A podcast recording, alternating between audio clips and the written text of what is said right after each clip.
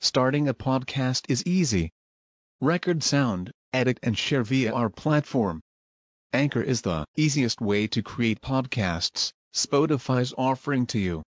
Distribute your podcasts to the most popular listening platforms, including Spotify, Apple Podcasts, Google Podcasts, and more, with just one tap.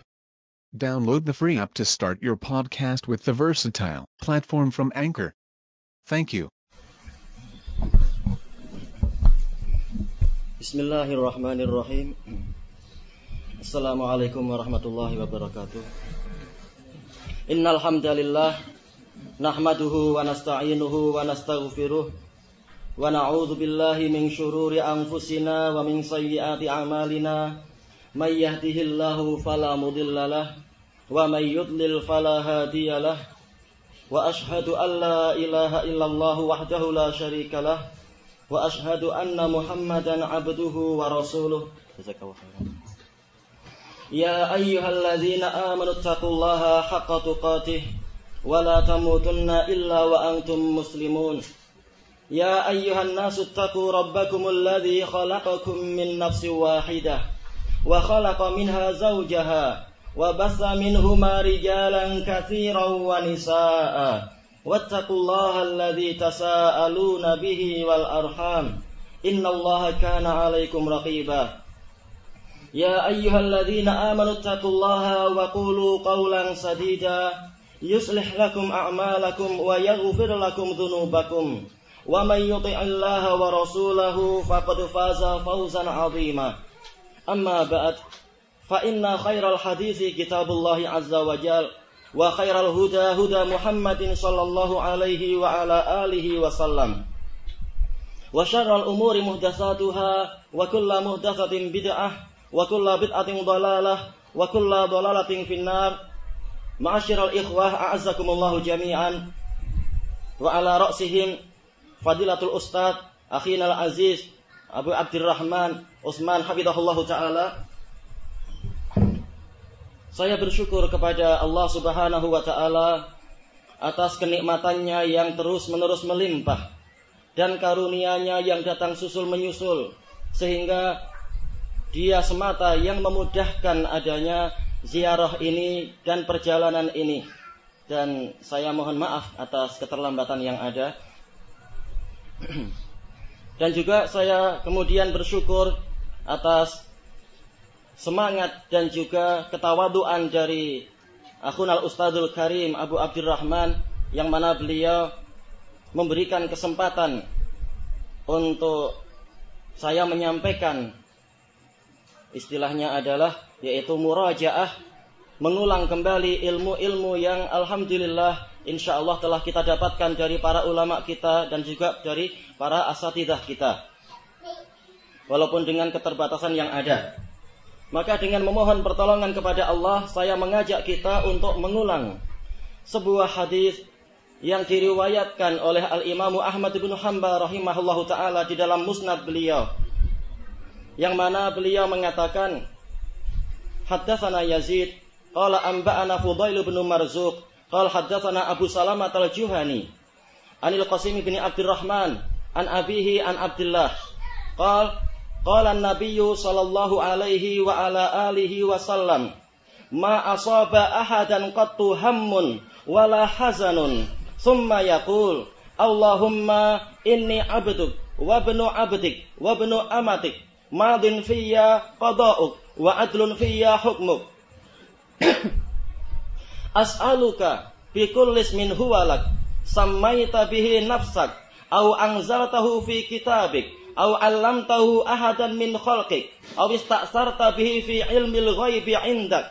Alal Quran al-azima rabi'a qalbi wa nura sadri wa jala'a hammi wa dhahaba hazni illa azhaballahu anhu husnahu wa abdala lahu faraja. Faqalu ya rasulullah afala nata'allamu qal yang bagi liman sami'ahu an yata'allama. Jadi diriwayatkan oleh Al-Imam Ahmad bin Hanbal di dalam musnad beliau yang mana beliau mengatakan hadatsana Yazid. Yazid di sini ma'ruf yaitu siapa? Yazid ibnu Harun al-Wasiti, imamun sitah dan beliau adalah rajin membaca Al-Qur'an. Dan beliau mengatakan amba'ana Fudail ibnu Marzuq. Beliau juga imamun sitah dan beliau adalah orang yang rajin membaca Al-Qur'an. Kemudian beliau mengatakan hadatsana Abu Salamah Al-Juhani. Disikahkan oleh Al-Imam Al-Hakim Walaupun dibantah oleh Al-Imam Zahabi mengatakan dia ini tidak dikenal. Tetapi dibantah juga oleh para hufat yang lain bahwasanya beliau ini walaupun tidak dikenal dengan kunyahnya ma'ruf yang namanya Abu Salamah Al-Juhani adalah Musa bin Abdullah Al-Juhani dan beliau adalah siqah. Dan beliau adalah orang yang rajin membaca Al-Quran. Beliau meriwayatkan dari Al-Qasim bin Abdurrahman yang mana beliau ini adalah Qasim bin Abdurrahman bin Abdullah bin Mas'ud yaitu cucu dari Ibnu Mas'ud dan beliau adalah Hasanul Hadis dan beliau adalah rajin membaca Quran. Beliau meriwayatkan dari ayahnya yaitu Abdurrahman ibnu Abdullah bin Mas'ud dan telah ditetapkan oleh jama'atun min huffaz bahwasanya beliau mendengar dari ayahnya yaitu siapa? Abdullah ibnu Mas'udin radhiyallahu an dan beliau adalah pembaca Quran dan ayah beliau ma'ruf. Ibnu Mas'ud adalah termasuk apa? Termasuk pembaca Quran yang terbaik di zaman sahabat radhiyallahu anhum. Maka dengan sanad yang hasan ini dan telah datang dari sanad-sanad yang lain sehingga hukumnya adalah sahih li ghairi beliau yaitu Ibnu Mas'udin radhiyallahu an meriwayatkan sebuah hadis yang sangat agung yang mana Rasulullah Shallallahu alaihi wasallam bersabda ma asaba ahadan qattu hammun wala hazan tidaklah seorang hamba itu tertimpa kegundahan ataupun kesedihan sama sekali. Faqal Allahumma inni abduk wa bnu abdik wa bnu amatik. Lalu dia mengatakan dengan penuh pengakuan akan kerendahan dirinya dan penghambaan dirinya. Ya Allah, sesungguhnya saya adalah hambamu. Dan saya adalah anak dari hambamu yang lelaki. Dan saya juga anak dari hambamu yang perempuan. Madin fiyya qada'uk telah berlalu kepada saya ketentuanmu, yaitu saya tidak mungkin keluar dari takdirmu. Adlun fiyya hukmuk, dan telah adil pada diri saya hukum yang engkau tetapkan, baik itu hukum syariah ataupun juga hukum kauniyah. Seluruh hukum pada kita yang Allah tetapkan pasti adalah adil. Baik, dengan pengakuan-pengakuan ini apa yang diinginkan ditambah lagi dengan tawasul as'aluka bikullis min huwalak. Saya mohon kepadamu dengan seluruh nama yang menjadi milikmu. Alam tahu ahadan min khalqik. Yang engkau ajarkan kepada salah seorang dari makhlukmu. Au tahu fi kitabik. Atau engkau turunkan di dalam kitabmu. Au ista'sarta bihi fi ilmil ghaibi indak atau engkau mengkhususkan di dalam ilmu gaib yang ada di dalam yang ada pada dirimu yaitu engkau tidak ajarkan kepada satu makhluk pun kemudian dengan ini semua yaitu tawassul dengan seluruh nama Allah yang diketahui dan yang tidak diketahui apa itu? Ang taj'alal qur'anal azima rabi'a qalbi. Agar engkau menjadikan Al-Quran yang agung itu sebagai penyejuk hati saya. Wa nura sadri dan cahaya bagi dada saya. Wa jala'ah wa jala'ah hammi dan sirnalah kegundahan saya. Wa dhahaba ham hazani dan hilanglah kesedihan saya Rasulullah bersabda tidaklah seorang hamba mengucapkan itu illa adhaballahu anhu husnahu wa abdalahu faraja kecuali pasti Allah akan menghilangkan darinya kesedihannya dan menggantinya dengan jalan keluar dari permasalahan yang dia alami. Maka para sahabat mengatakan, "Ya Rasulullah, afala nata'allamu?" Wahai Rasulullah, apakah tidak sebaiknya kita kami mempelajari doa ini? Rasulullah mengatakan, "Bala, yang bagi liman sami'ahu an yata'allamah." Seharusnya bagi orang yang mendengar hadis ini untuk mempelajarinya karena di dalamnya ada kandungan yang sangat besar. Di sini Rasulullah Shallallahu Alaihi Wasallam mengisyaratkan tentang perkara-perkara yang akan senantiasa menimpa dan mendatangi seorang hamba. yaitu kesedihan, kegundahan, kecemasan, dan berbagai macam problematika kehidupan. Karena memang dunia itu adalah darun nakat. Dunia adalah tempat yang mana di situ penuh dengan kekeruhan, kesedihannya selalu menyertai kegembiraan, sebagaimana air mata itu selalu mengiringi tertawanya mereka. Dan seterusnya, ma'ruf di kalangan manusia. Barang siapa semakin banyak pengalaman, dia akan semakin banyak mendapatkan yang seperti itu. Maka manakala setiap hamba itu mengalami yang namanya kesedihan, mengalami yang namanya kegundahan, Allah Subhanahu wa taala sebagai zat yang arhamur rahimin, yang paling penyayang di antara penyayang dan zat yang paling mengetahui hajat para hambanya telah mewasiatkan dan telah mewahyukan kepada nabinya alaihi salatu wassalam untuk membaca doa yang agung ini. Yaitu dia mengatakan, yaitu dia berdoa, Allahumma inni abduk. Ya Allah, sesungguhnya saya adalah hambamu mengakui setinggi apa pun derajat seorang hamba dan sehebat apa pun kedudukan yang telah dia raih, tetap saja tetap saja dia adalah seorang hamba yang mengalami berbagai macam kekurangan dan cacat yang biasa di, dialami oleh seorang hamba. Wa benu abdik dan saya adalah anak dari hambamu. Saya hamba, anak dari hamba, hamba lelaki.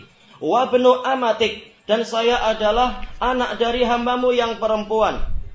Kemudian di sini ada pengakuan adlun fiyya qada'uk, eh, adlun fiyya hukmuk.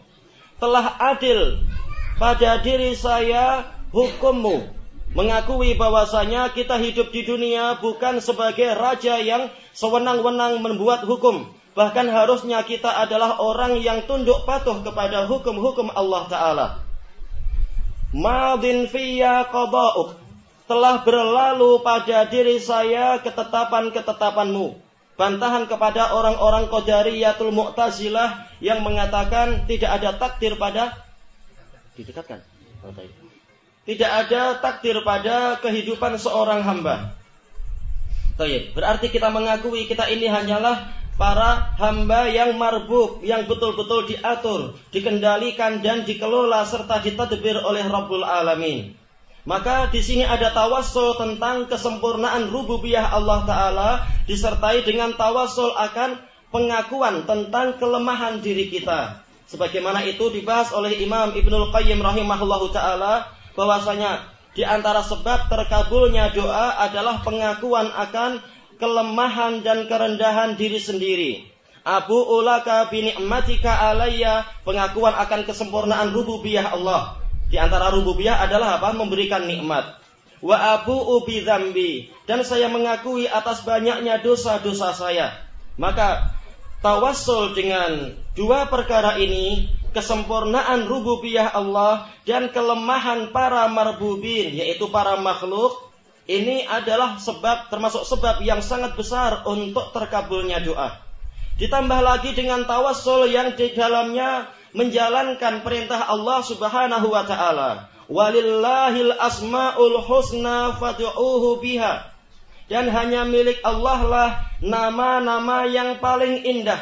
Maka berdoalah kalian kepada Allah dengan nama-nama tadi. Menurut salah satu penafsiran, doa di sini adalah doa masalah. Ibnu Qayyim mengatakan di sini mencakup doa masalah dan doa ibadah dan dua-duanya adalah benar. Tayyib, maka di sini Rasulullah Shallallahu Alaihi Wasallam mengajarkan tawasul dengan nama-nama Allah dengan nama yang selengkap-lengkapnya. As'aluka bikullis min huwalak. Saya mohon kepadamu dengan seluruh nama yang menjadi milikmu. Ini mutlak dan ini bersifat umum. Tayyib kul ini adalah apa? Termasuk ada waktu takmim di dalam usul fikih. As'aluka bikullis min huwalak saya mohon kepadamu dengan seluruh nama yang menjadi milikmu. Au tahu fi kitabik. Atau engkau turunkan di dalam kitabmu. Telah dibahas oleh para ulama, di antaranya adalah Al-Imam Ibnul Wazir Al-Yamani, rahimahullahu ta'ala, di dalam kitab beliau. Isarul Haqi alal khalq tentang apa penelitian beliau terhadap nama-nama Allah yang ada dalam Al-Quran baik itu nama yang mufrad ataupun nama yang bersifat mudhaf dan juga yang ada dalam as-sunnah. Demikian pula dibahas oleh Al-Hafidh Ibnu Hajar Al-Asqalani rahimahullahu taala di dalam kitab beliau At-Talkhisul Habir e, mencari dan menelusuri nama-nama yang datang di dalam Al-Quran dan juga nama-nama yang ada di dalam As-Sunnah. Dan juga dibahas panjang lebar oleh Al-Imam As-Sa'di rahimahullahu ta'ala di dalam uh, Syarah Al-Asma'il Husna. Dan jauh sebelum mereka semua, ini telah dibahas di dalam dua jilid yang tebal oleh Al-Imam Ibnu Mandah rahimahullahu ta'ala di dalam kitab beliau At-Tauhid. Tentang apa? Nama-nama Allah dengan dalil-dalilnya. Tayyib. Ternyata nama-nama tadi itu lebih dari 99 nama. Bahkan lebih dari 113 nama. Ternyata Allah subhanahu wa ta'ala melalui lisan Rasulnya tadi itu menyebutkan dan menetapkan bahwasanya masih banyak nama-nama yang belum tertulis di dalam kitabullah azza wa jal. Au tahu ahadan min khalqik. Atau nama itu engkau ajarkan kepada seseorang dari makhlukmu. Jelas dohirnya adalah apa? Para nabi dan para rasul. Yang memang mereka adalah orang-orang yang mendapatkan wahyu. Tayyib, bukan ahli kalam yang membuat nama-nama sendiri untuk Allah Ta'ala dan menolak nama Allah yang ditetapkan dalam Al-Quran was sunnah. Kemudian doa yang berikutnya awis taksarta bihi fi ilmil ghaibi indak atau engkau mengkhususkan nama itu untuk dirimu sendiri di dalam ilmu gaib yang ada pada sisimu, yang ada pada yang ada di sisimu. Ini menunjukkan masih banyak nama-nama Allah Subhanahu wa taala yang belum tertulis di dalam Al-Qur'an. Allah memang tidak membatasi itu. Baik. Dan di sini ada bantahan kepada Ibnu Hazm dan Ibnu Qaj yang mengatakan nama Allah hanya 99 dan yang lain itu bukanlah nama Allah. Yang betul adalah kalau dalilnya ada maka dan dalilnya itu adalah sahih maka dia adalah sahih. Sama saja dia dari Al-Qur'an ataupun dari As-Sunnah sama saja nama itu nama yang mudhaf ataukah nama yang mufrad. Tayyib. Dan ini adalah akidah jumhur para ulama salafan wa khalafan. Walaupun jelas dohirnya kalau dari kalangan sahabat dan tabi'in mereka sepakat tentang masalah itu. Tapi yang setelahnya. Yaitu ini jumhur. Bahwasanya apa? Nama Allah tidak dibatasi dengan 99. Tayyib. Tayyib, dengan nama-nama itu tadi semua saya bertawasul untuk apa? Antaj'alal Qur'anal azima rabi'a qalbi. Agar engkau menjadikan Al-Quran yang agung itu sebagai penyejuk bagi hati saya. Di sini ada kabar gembira bahwasanya Al-Quran adalah obat untuk menenteramkan jiwa, untuk menyejukkan hati yang tengah panas, dan seterusnya dan seterusnya. Allah Subhanahu wa taala telah berfirman, "Wa nunazzilu minal Qur'ani ma huwa syifaa'u wa rahmatul lil mu'minin wa la yazidul zalimina illa khasara." Dan kami menurunkan Al-Quran, minnya di sini dijelaskan oleh Al-Imam Ibnul Qayyim rahimahullah ta'ala dalam Ad-Da'u wa Dawa adalah apa itu? Min tabiyin lil jins, bukan tabu'id, bukan sebagian dari Quran, tapi jenis Quran memang dia adalah obat dari awal sampai akhir dia itu adalah obat. Wa nunazzilu minal Qur'ani ma huwa syifa. Yang mana dia itu adalah obat. Dan di sini Allah taala memutlakkan dia.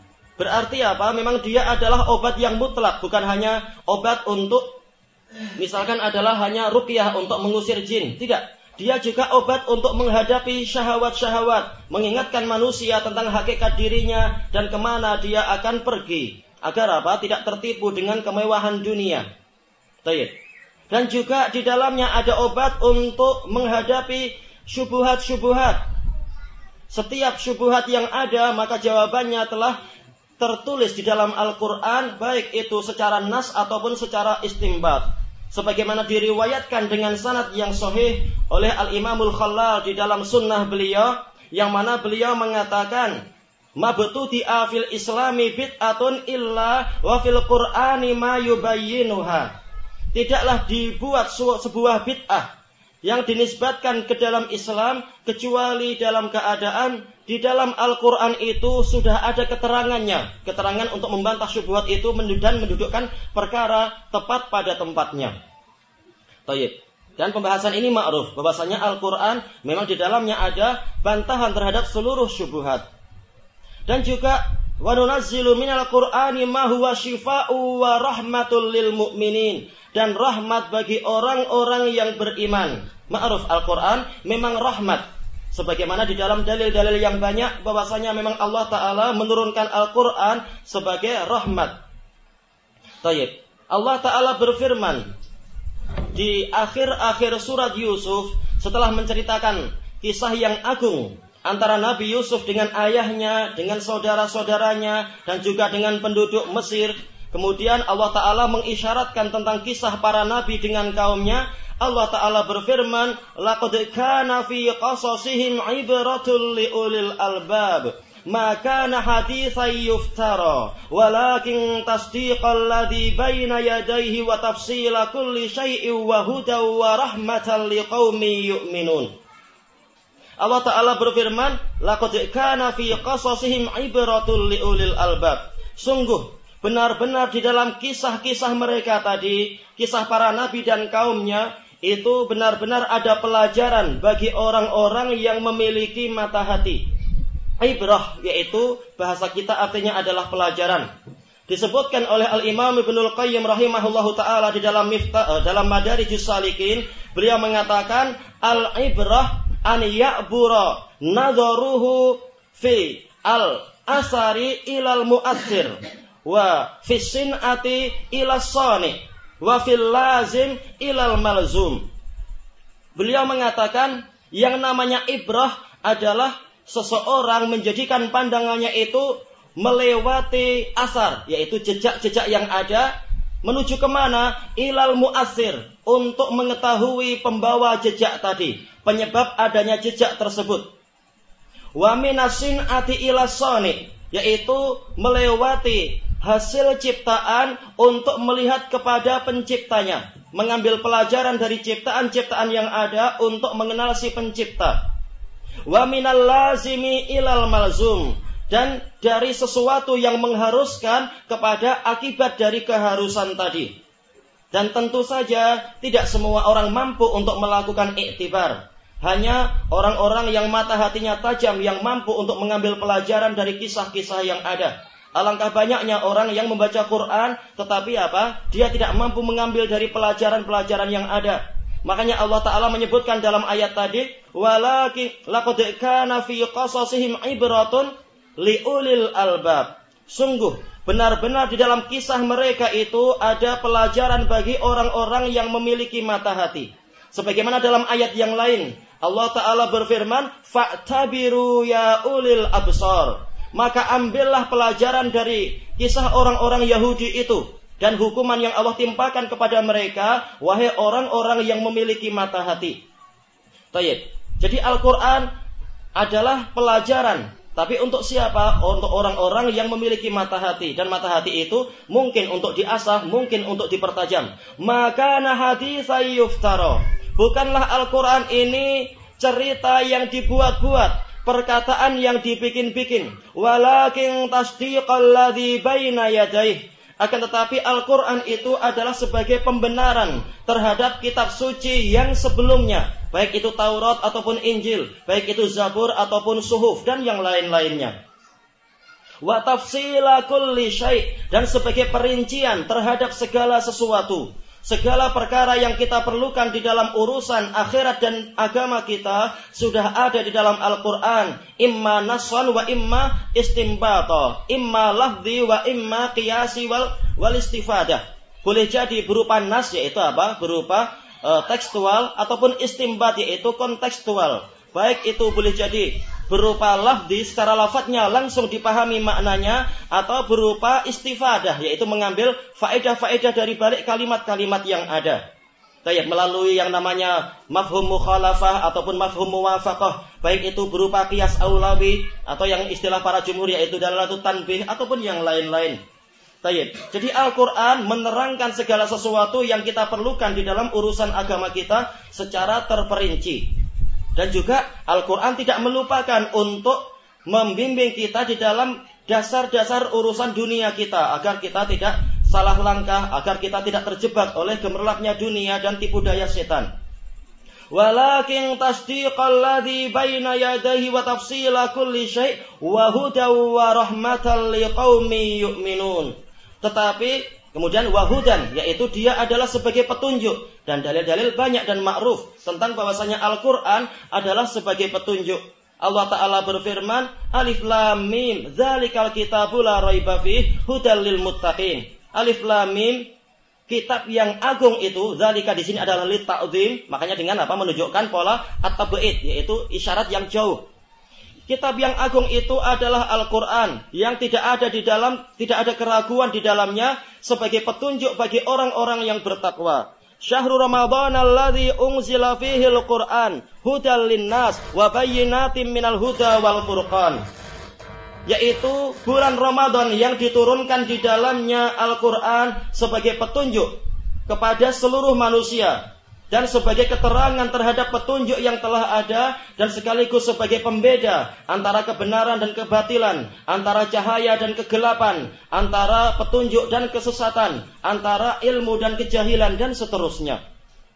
Jadi Al-Quran adalah petunjuk wa.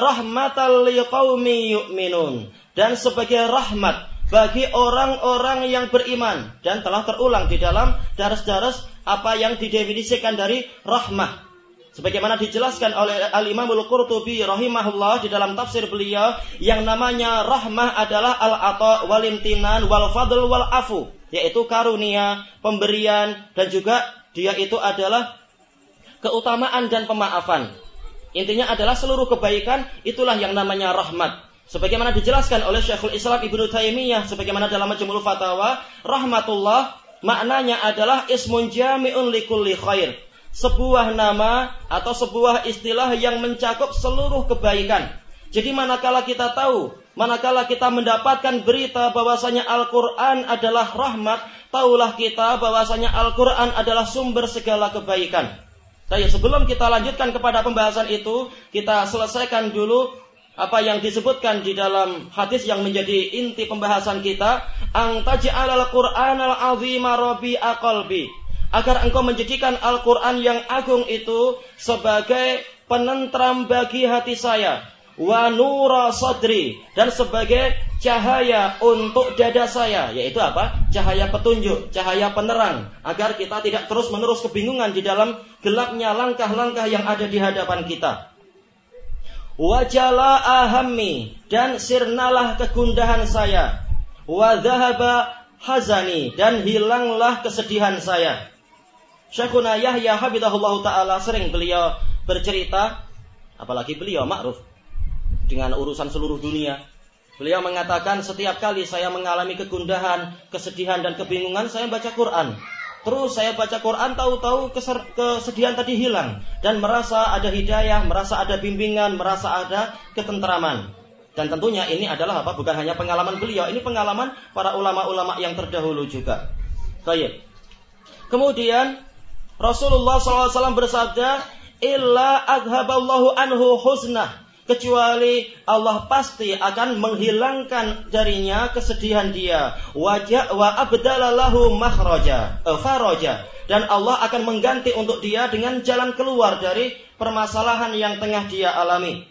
Maka ini adalah hadis yang sangat agung yang menceritakan tentang keutamaan Al-Quran. Padahal hadis tadi dengan berbagai tawasul tadi seharusnya cukup mengatakan agar engkau menghilangkan kesedihan saya.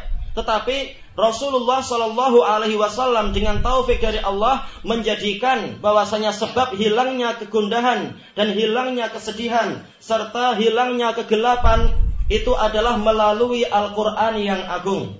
Berarti dari sini tahulah kita bahwasanya kunci yang sangat besar untuk keluar dari berbagai macam kesulitan adalah kita mendekat kepada kalamullah yang mana kalamullah ini Allah jadikan sebagai pembimbing. Sebagaimana hadis yang sahih diriwayatkan oleh Al-Imam Ibnu Abi Asim di dalam Al-Ahad wal Masani dari Abi Shuraih Al-Khuzai yang mana beliau mengatakan kharaja alaina Rasulullah sallallahu alaihi wasallam faqal abshiru abshiru alastum tashhaduna alla ilaha illallah wa anni rasulullah Qulna bala ya Rasulullah. Qal fa inna hadzal Qur'an hablullah. Tarafuhu biyadih wa tarafuhu al-akhar bi aydikum. Tamassaku bihi fa innakum lan tadillu abadan ma in tamassaktum bih.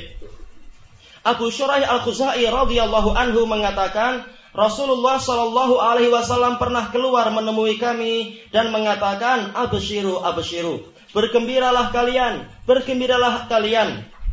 Bukankah kalian bersaksi bahwasanya tiada sesembahan yang benar kecuali Allah dan bahwasanya aku adalah utusan Allah? Mereka mengatakan, tentu wahai Rasulullah. Jadi kunci yang pertama tentunya adalah murninya syahadatain kita. Baru setelah itu kita mengambil faedah dari Al-Quran. Rasulullah SAW bersabda, fa inna hadal Qur'ana hablun. Sesungguhnya Al-Quran ini adalah tali. Tarafuhu biyadillah wa tarafuhul akhar biaidikum. Ujungnya yang satu ada di tangan Allah, yaitu Allah sebagai pembimbing kita. Dan ujung yang satunya lagi ada di tangan-tangan kalian. Fatamas maka hendaknya kalian betul-betul berpegang teguh dengan tali Allah tadi, yaitu Al-Quran. Fa innakum lan tadillu abada ma'in tamassaktum bih. Karena kalian tidak akan tersesat selama-lamanya sepanjang kalian berpegang teguh dengan Al-Quran tadi. Maka di sini ada dalil yang sangat jelas tentang pentingnya Quran bahwasanya dia adalah bimbingan dari Allah, dia adalah sumber cahaya, sumber hidayah sekaligus sumber dari segala macam hiburan yang sangat berfaedah, hiburan yang sangat penting dan dia adalah sumber ilmu berdasarkan dalil-dalil yang tadi. Tayyib. Oleh karena itulah ini kabar gembira bagi orang yang mendapatkan taufik dan terutama adalah ahlu sunnati wa jamaah yang mana mereka rela untuk keluar rumah, rela untuk berdebu, melangkahkan kakinya menuju ke majelis-majelis ilmu, yang mana Rasulullah Shallallahu Alaihi Wasallam bersabda, "Wa man salaka tariqa yaltamisu fihi ilma, sahhalallahu lahu bihi tariqan ilal jannah." Dan tidaklah dan barang siapa menempuh suatu perjalanan untuk mencari ilmu, maka Allah akan memudahkan bagi dia jalan menuju ke surga. Dan tentunya ilmu yang diinginkan di sini adalah ilmu syariah. Karena Allah Ta'ala memuji ilmu ini, sementara ilmu dunia kebanyakannya adalah masyghalah, yaitu apa? Sesuatu yang akan menyibukkan kita. Sebagaimana dijelaskan oleh Ibnul Qayyim, ilmu ketika dimutlakan dalam syariat, maksudnya adalah ilmu agama itu sendiri. Oleh karena itulah Allah Ta'ala berfirman, فَمَنْ حَاجَّكَ فِيهِ مِنْ بَعْدِ مَا جَاءَكَ مِنَ الْعِلْمِ فَقُلْ تَعَالَوْا إِلَى آخِرِ الْآيَةِ maka barang siapa membantahmu wahai Rasulullah eh, tentang masalah ini yaitu masalah apa itu? Hakikat Nabi Isa setelah datangnya ilmu kepadamu, apa ilmu yang dimaksudkan? Jelas ilmu Quran. Karena masalah Nabi Isa adalah perkara gaib, tidak mungkin Rasulullah tahu kecuali dari wahyu. Maka dan wahyunya itu wahyu apa? Yaitu Al-Qur'an. Dari sini tahulah kita apa yang disebutkan oleh Al-Imamul Ajur dalam Asy-Syariah bahwasanya ilmu yang dimaksudkan adalah apa? Al-Qur'an dan di antara dalilnya adalah itu. Tayyib, maka barang siapa bersungguh-sungguh mencari ilmu ini maka dia akan dimuliakan oleh Allah dan ini ada alamat bahwasanya dia dikehendaki oleh Allah untuk mendapatkan kebaikan. Sebagaimana sabda Rasulullah Shallallahu alaihi wasallam ma'ruf hadis muttafaqun alaih dari Muawiyah radhiyallahu an Rasulullah bersabda, "Wa man yuridillahu bihi khaira yufaqihu fiddin." Barang siapa dikehendaki oleh Allah untuknya kebaikan, Allah akan menjadikan dia itu faqih di dalam agama ini.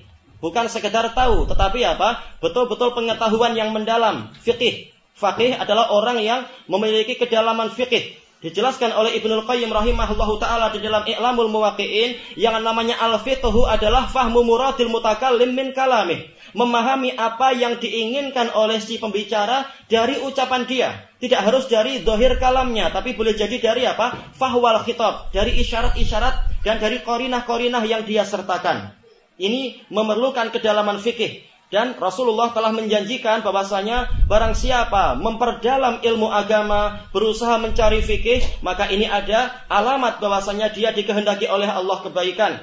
Sebagaimana disebutkan oleh Al Imamul Bukhari rahimahullahu taala setelah membahas di dalam membahas hadis ini, di sini ada dalil apa itu? Malam yufaqihillahu fiddin lam yuridillahu bihi khairah. Berarti barang siapa tidak beri Allah kefakihan dalam agama ini, berarti Allah tidak menginginkan kebaikan pada dirinya. Padahal apa? Sudah banyak waktu yang terbuang, sudah lama umur yang dilewati. Tidak juga dia menjadi orang yang fakih. Kenapa? Dikarenakan dia sendiri memang menyia-nyiakan waktunya, menyibukkan dirinya dengan bukan perkara yang termasuk fikih dan seterusnya.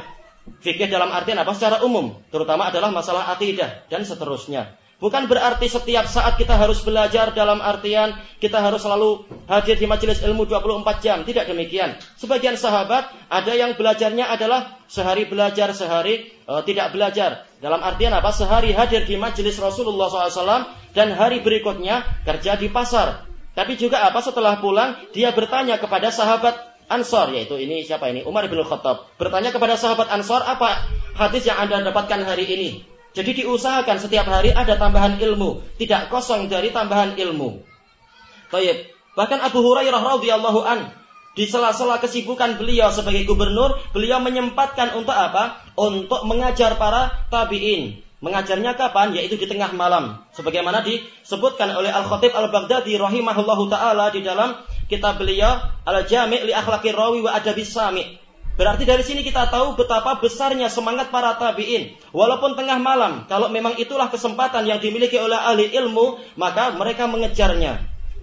Dan ini adalah apa?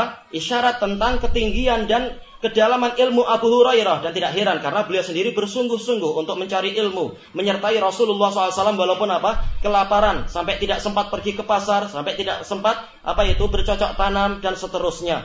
Dan al jaza min jinsil amal, balasan itu sesuai dengan jenis amalan. Man yataharral khaira yu'tah wa man yatawaqqa syarra yuqah. Barang siapa bersungguh-sungguh mencari kebaikan dan telah kita lewati, termasuk kebaikan terbesar adalah apa? Ilmu agama ini dan terutama adalah Al-Qur'an. Barang siapa bersungguh-sungguh mencari kebaikan, dia akan diberi kebaikan tadi. Dan barang siapa bersungguh-sungguh untuk menghindar dari keburukan, maka dia akan dilindungi dari keburukan tadi. Datang hadis tentang masalah ini, tapi sebenarnya dia adalah kata-kata mutiara, bukan hadis. Dan ini dinukilkan oleh Syekhul Islam, kata-kata mutiara tadi di dalam apa? Kita beliau iktidha istiratul mustaqim. Makanya jangan heran Abu Hurairah sungguh-sungguh belajar, kemudian memang apa mendapatkan karunia yang besar. Sehingga apa? Dia tidak pernah lupa melalui apa? Doa Rasulullah Shallallahu alaihi wasallam dan masing-masing mendapatkan sesuai dengan kadarnya. Manjadda wajad. Man sara ala darb wasol. Barang siapa bersungguh-sungguh dia akan mendapatkan apa yang dia cari dan barang siapa berjalan di atas rute yang tepat dia akan sampai kepada cita-cita dia. Allah tidak akan menyanyiakan orang-orang yang bersungguh-sungguh mencari keridoannya. Hadis ayatnya ma'ruf. Walladzina jahadu fina lanahdiyanahum subulana wa innallaha lama'al muhsinin. Dan orang-orang yang bersungguh-sungguh untuk mencari jalan-jalan kami, kami akan jadikan kami akan tunjukkan kepada dia jalan-jalan keridhaan kami. Sesungguhnya Allah bersama dengan orang-orang yang berbuat ihsan. Intinya adalah apa? Hendaknya kita cinta kepada ilmu, cinta kepada kebaikan, karena ini adalah alamat kebaikan yang besar. Kalau kita ini cinta ilmu dan cinta itu perlu bukti. Makanya diriwayatkan oleh Al Imam Ibnu Asakir rahimahullahu taala di dalam Tarikh Dimash yang mana ini termasuk kitab tarikh yang terbesar yang mana para ulama mengatakan tidak mungkin beliau nulis ini hanya setelah jadi ulama. Dohirnya adalah sepanjang beliau belajar, beliau juga apa sudah mulai membukukan buku-buku riwayat tersebut, riwayat-riwayat yang beliau dapatkan. Dalam tarikh Dimash, beliau meriwayatkan dari Al-Imam Syafi'i rahimahullah taala yang mana beliau mengatakan malam yuhibbi malam yuhibbil ilma la khairafih. Orang yang tidak cinta ilmu, maka tidak ada kebaikan pada dirinya. Manakala kunci kebaikan adalah ilmu, ternyata orang ini membencinya, berarti apa? Dia tidak ada kebaikan. Dia tidak diberi taufik oleh Allah. Baik, ini adalah apa? Peringatan, ini adalah nasihat. Bukan berarti ini adalah harga mati untuk seseorang yang mana para ulama bilang begini pasti sepanjang hidupnya dia akan begitu. Tidak demikian. Berapa banyak nasihat, berapa banyak petuah-petuah yang Allah sampaikan kepada para sahabat, kemudian sahabat menjadi semakin baik, menjadi semakin lurus, menjadi memperbaiki ijtihad-ijtihad yang sebelumnya dan seterusnya. Baik. Sebagaimana ini adalah nasihat untuk para sahabat, maka Al-Quran juga nasihat untuk kita. Ya ayyuhan nasu qad ja'atkum mau'idatum min rabbikum wa shifa'ul lima fis sudur wa hudaw wa rahmatul lil mu'minin. Qul bi fadlillahi wa bi rahmatihi fa bidzalika falyafrahu huwa khairum mimma yajma'un.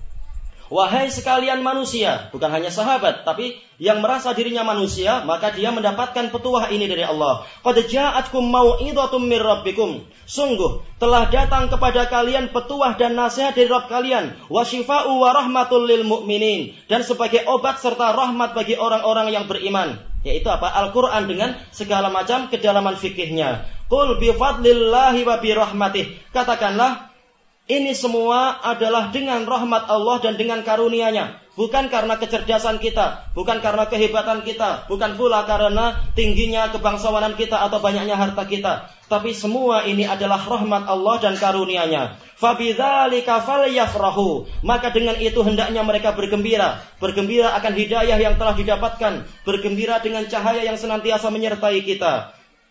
Fabidzalika falyafrahu huwa khairum mimma yajma'un. Itu lebih baik dari apa saja yang mereka kumpulkan. Sebagaimana dinukilkan oleh Al-Imam Ibnu Qayyim rahimahullahu taala di dalam Miftah dari Sa'adah dan juga Al-Imam Ibnu Katsir di dalam tafsir beliau terhadap ayat ini dari ucapan para salaf khairum mimma yajma'una minadz-dzahabi wal fiddah.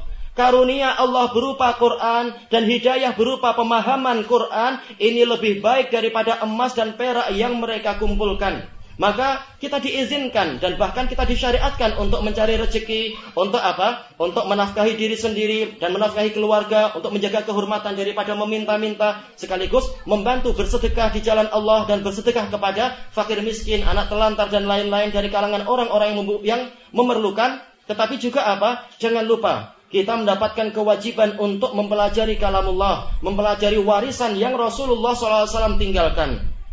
Baik, insyaallah cukup sampai di sini. Wallahu taala alam wa jazakumullah khairan ala sabrikum. Subhanakallahumma wa bihamdika la ilaha illa anta astaghfiruka wa atubu ilaik. Oh, tadi ada soal sepertinya ya.